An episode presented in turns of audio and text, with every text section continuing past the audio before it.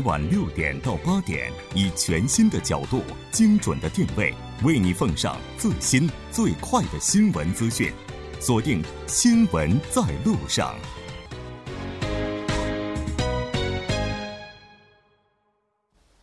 了解最新热点焦点，锁定调频一零点三新闻在路上。在接下来的时间，依然是和我们的时事评论家徐明进老师，以及来自首尔科学综合研究生院工商管理 MBA 专业的主任教授黄飞一起来讨论咱们今天这个话题。那我们今天要讨论的就是韩国人口移动的背后到底有什么？那刚才咱们提到说，韩国的蔚山哈，它整个人口开始外流，其实也反映出了目前就是这个地区经济的一个缩影。当然，这个它不仅仅是地区经济的缩影，其实也能够从这个发展过程当中看到韩国就整个这个大环境的情况哈。那咱们现在有另外的一个问题啊，就是说，你说反过来哈，有流入。然后就这个有流出，就肯定有流入，对吧？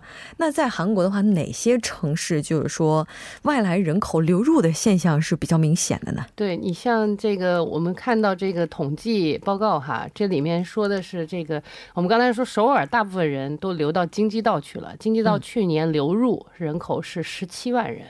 啊，然后第二排的第二呢是世宗市，也就是说所谓的行政首都哈，因为大家可能不太知道说这个现在首尔不是行政首都了，那世宗市是行政首都，它的这个公公共部门其行政部门其实都搬到那儿去了，然后呢那边主要是公务员在那那里嘛，然后现在净流入也是三万一千人，然后那个。中青南道也是有一万人，也就是这个世宗市周围哈，像大田和周围的这些城市，所以呢，一共有五个五个城市是这个五个城市和地区是这个纯流入的啊，然后呢，在发生了这个净流出的这些地区，像首尔、釜山、大田也是大城市，但是呢，它也是有发生了一万五千人的这个净流出，然后一共有十二个这个市或者是道哈，这个都是净流出的，所以呢，你。你像呃具体分析这个原因哈，就是当然经济道我们可以解释哈，就是在首尔工作的人可能是买不起房，然后呢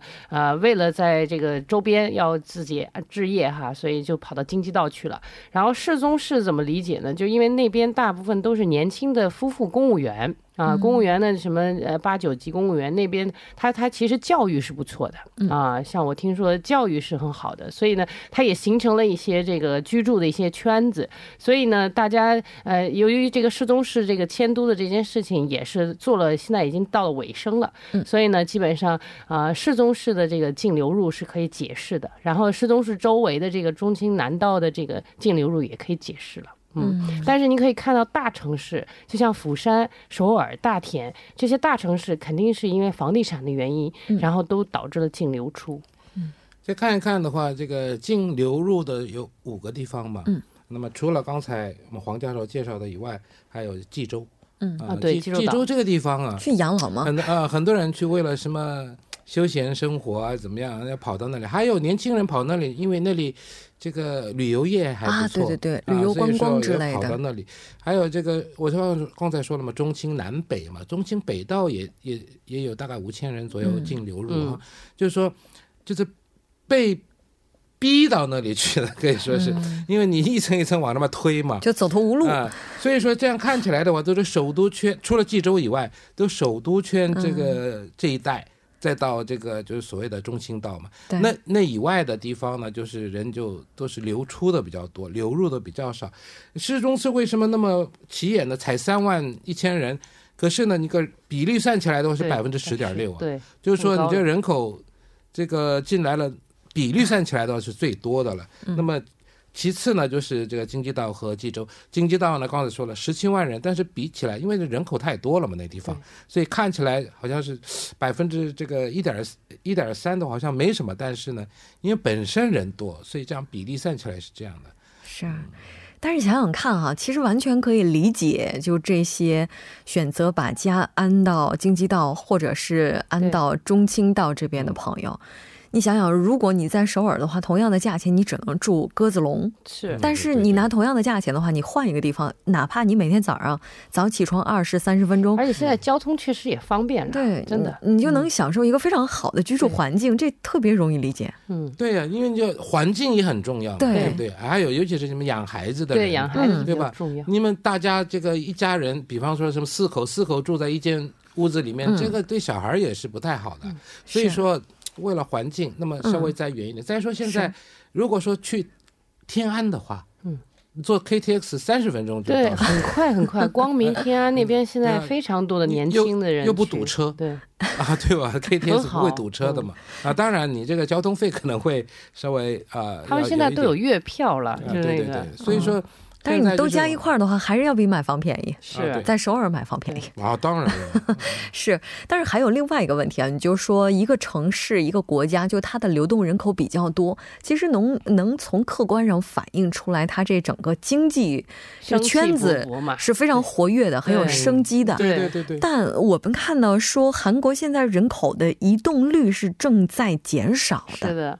就像这个统计也显示了，就是现在的人口移动率哈，算了一下，就是一百个人里是百分十四个人，就百分之十四点二左右。嗯，也就是说，其实这个不仅是你像这个首尔是这个房子贵，所以呢，大家工作还得要在这儿工作，教育还得在这儿教育。但蔚山现在就如果没有这种公司进去的话，其实它那地方又没有什么教育，然后呢，老龄化也很严重，所以现在老龄化和生孩子的这个低出生率这两点其实。让韩国整个经济都陷入了一个低迷的状态哈，就是大家没有消费，没有消费的话，那整个你想买房子啊，或者是想啊置业呀，或者是整个什么去消费、去旅游、去经济啊，这些都都起不来。这是一个这个良性要要良性循环的这么一个东西哈。这个现在就是因为这个人口移动、移动来移动去，就说明哎，这个地方如果有新的工业区，或者是有你像深圳就是这样嘛，深圳原来就是一个小渔村，但是哎。经济特区开放了，然后呢又搞创业了，所以呢这个跟制造业又联系在一起，很紧密了，所以它带动了整个的这个深圳的房价，也带动了很多这个地区经济哈。然后你像现在深圳唯一的问题就是教育，教育没有什么好大学，那这个你们就建大学分校就可以了。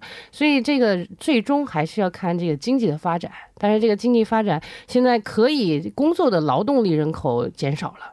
所以呢，而且大家又不生孩子，所以呢，这个整个的人口，你你想老人，他肯定买个房子，我就在那儿住了，我也不会轻易的走动的哈。这个中国人也好，韩国人也好，都是一样的，都有这种安土重迁的意思。必须要买房子，然后哎有个家，然后呢就就这一一年也就出去两次，逢年过节的这样子。所以现在韩国就是现在这么一个情况。所以年轻人呢，是哪里有机会他就往哪里走，对对吧？那所以呢，这个。移动的频率就比较多一大一些。嗯，这些老年人，其实韩国你不要看呢，这个像农村地区啊，或者渔村地区，就是就在这种地方，地方的人呢，他们的福利啊，很好，相当好。对，哦，吓了一跳。所以说，在那里他们也不必要说要跑来跑去。再说这个年纪也大了，再跑到一个陌生的地方，所以说现在看农村都是老人比较多，他们也不不需要走来走去。所以说这个。每个这个农村地区啊，像这么去看的话，我们怎么看不到年轻人？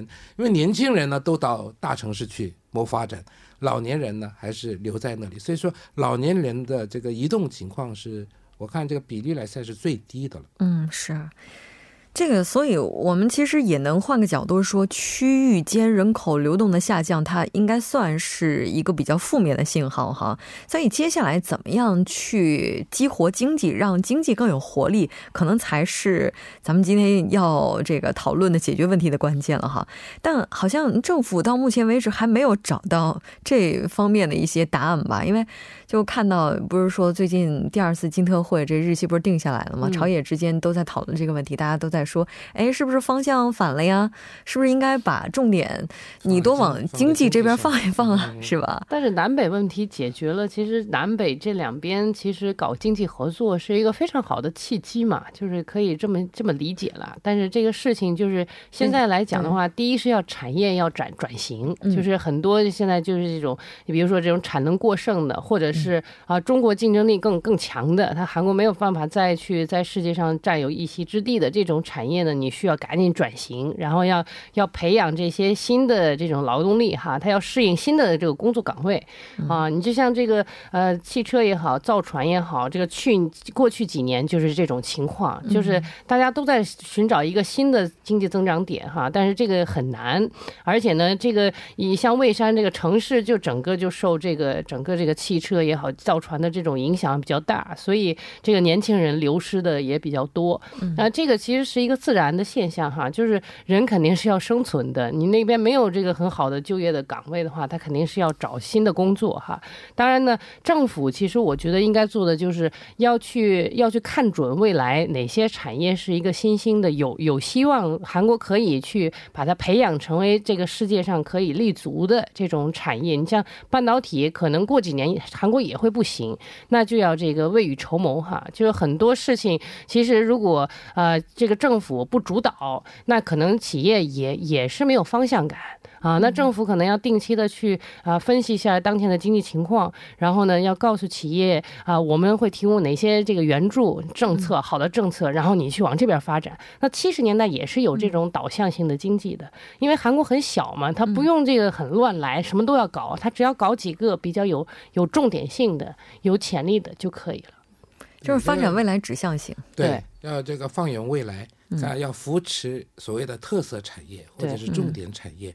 还有一点呢，就是这个生育率也要提高，你没人了也不行。所以说，在这个方面，其实韩国的基础设施很不错的，对，道路、公路也四通八达。不论现在当然还在继续扩啊，不管怎么样呢，因为城市间的距离也缩短了，所以那么以后呢，可以说是这个国家的均衡发展。如果是各个地方都有特色性的这种产业的话呢，肯定能实现这个所谓的这均衡的发展。那么人口的集中现象呢，也可能会稍微缓和一些。所谓的这个平均，并不一定指的是绝对的平均。对对对，我不说。然后发展区域经济的话，并不意味着所有的区域都要发展一样的经济。对，就是发展适合自己的。对对对，这个可能才是最重要的。对，非常感谢两位嘉宾做客直播间，带来今天的这一期讨论。我们下期再见。嗯，大家晚安。接下来关注一下这一时段的路况、交通以及天气信息。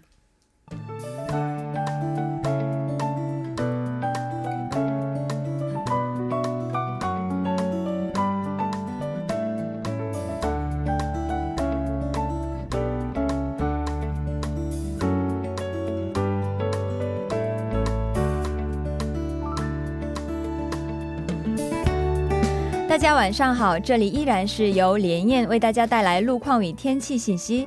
现在是晚间七点四十三分，我们来关注一下最新的路面情况。目前，江南循环路金川至水西路段奉天隧道内第三车道正在进行道路维修作业，还望途经的车主们保持安全车速和车距，小心驾驶。下面是一则交通管制消息，在南部循环路，由于九老高架车道拆除施工的关系，九老高架车道水西方向的车道将进行全面的交通管制。相反方向的车道，由于车流汇集，道路拥堵，还请各位车主朋友们参考以上信息，提前变道行驶。好的，我们来关注一下天气。明天，据韩国气象台发布，大部分地区有寒潮蓝色预警，受强冷空气的影响，气温干冷，还请各位听众朋友们添衣保暖，小心感冒。我们来关注一下首尔市未来二十四小时的天气情况。今天晚间至明天凌晨多云，最低气温零下十度；明天白天多云，最低气温零下十度，最高气温零下一度。好的，以上就是这一时段的路况与天气信息，祝您一路平安，我们明天再见。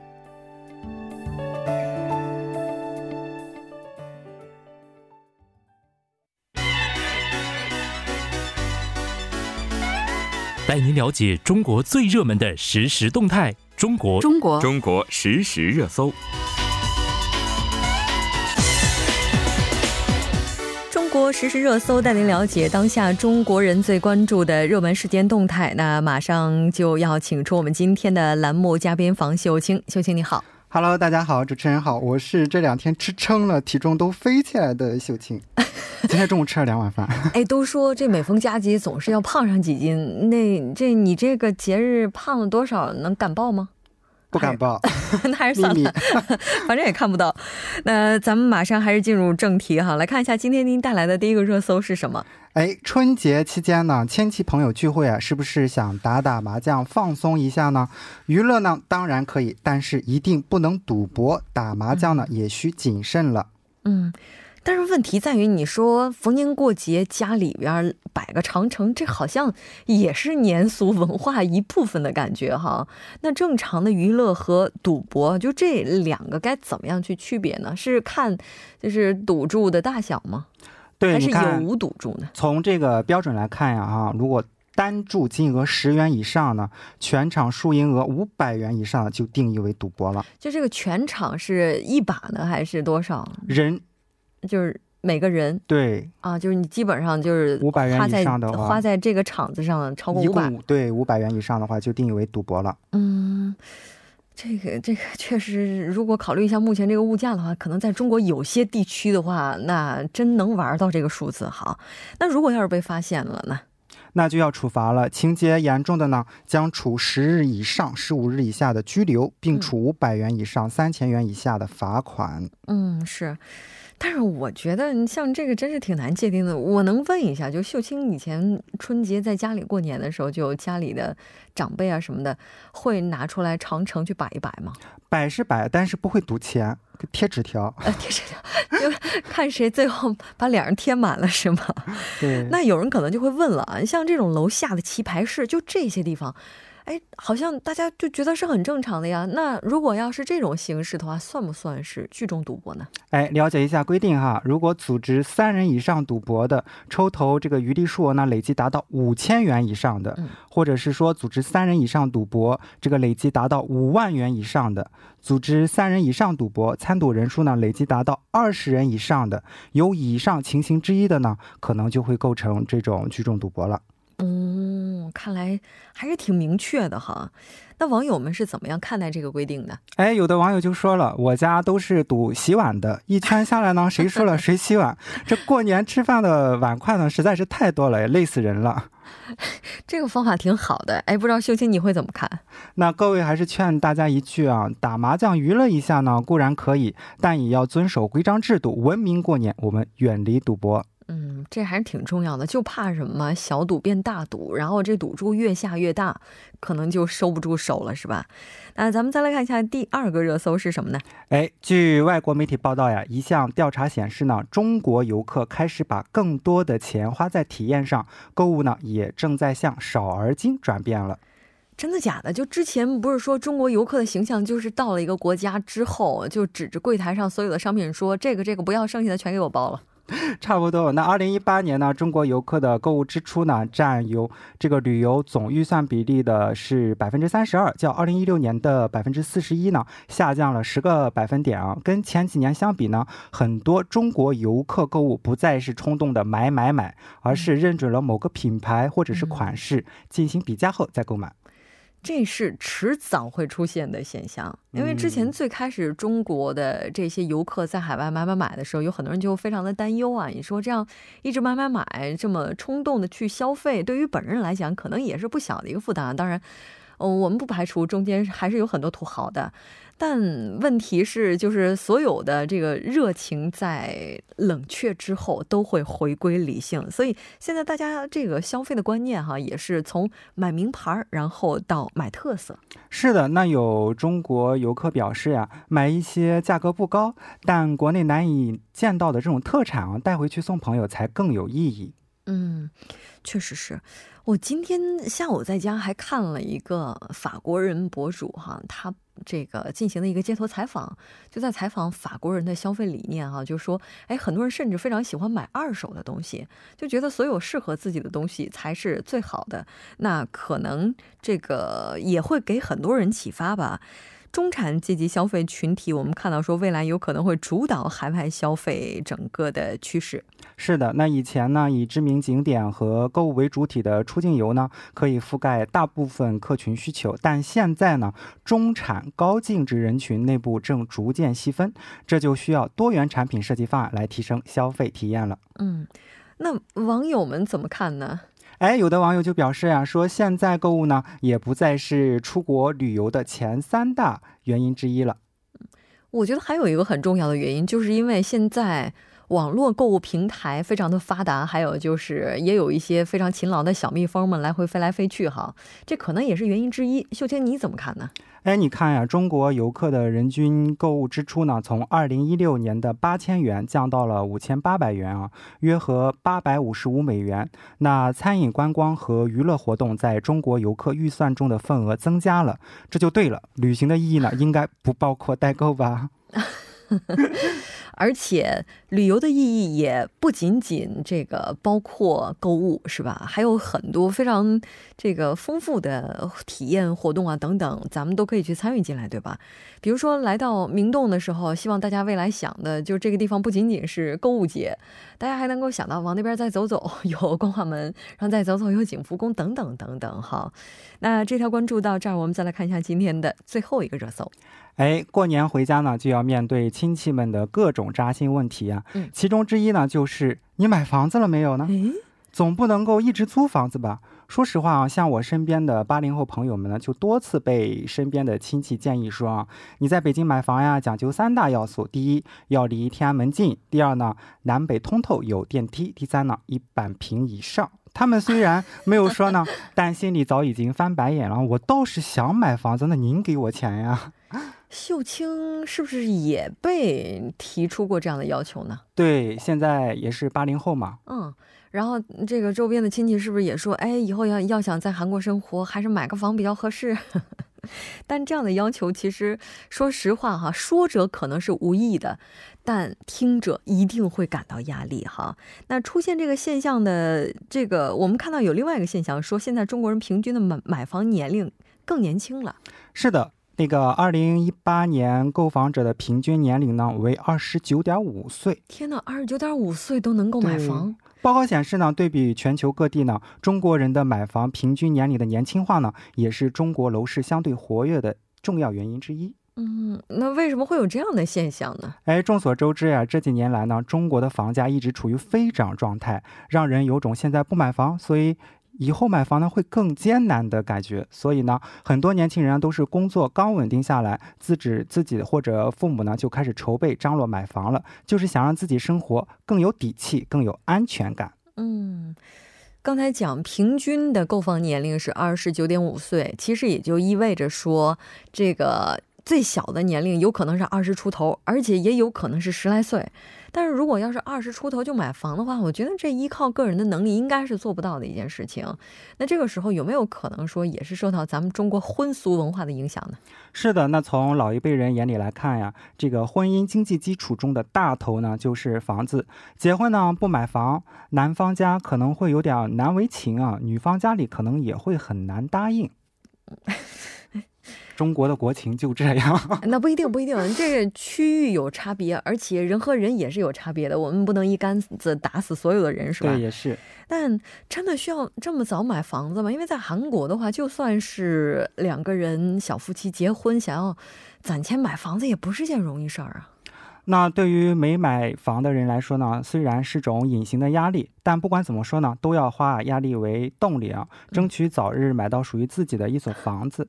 毕竟在如今呢，房价不管是大涨小跌，或是稳中向上的时代呢，拥有一套不动产的似乎更能让资产保值。嗯，你是不是说了你自己的心声啊？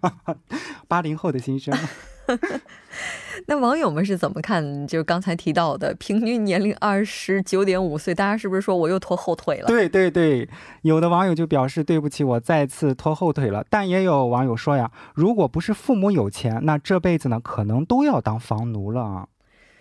哪怕父母有钱，就是这钱能不能付得起，在中国像北上广这样地区房子的首付，也要打一个疑问吧。那如果要真能付得起首付，并且如果情况再好一些，付全款的话，这就应该不是一般的有钱了吧？那秀清你会怎么看呢？那爱因斯坦呢曾经说过，并不是每一件算得出来的事呢都有意义，也不是每一件有意义的事呢都能被算得出来。所以，就算三十岁买没买房又如何呢？那人生中的每一件事情呢，都取决于我们自己的时间。对，三十岁没有结婚，但过得快乐也是一种成功嘛。是的，没错，人的成功绝不取决于你是否有房。非常感谢修晴，我们下期再见。好的，我们下期不听不散，拜拜。新闻中有你有我，我们一直在路上。您的参与，我们的动力。我们的节目，您可以通过手机短信的方式发送短信至井号一零一三，每条短信会收取五十韩元的通信费用。你也可以登录我们的官网三 w 点 tbs 点 c o 点 kr 收听更多广播回放。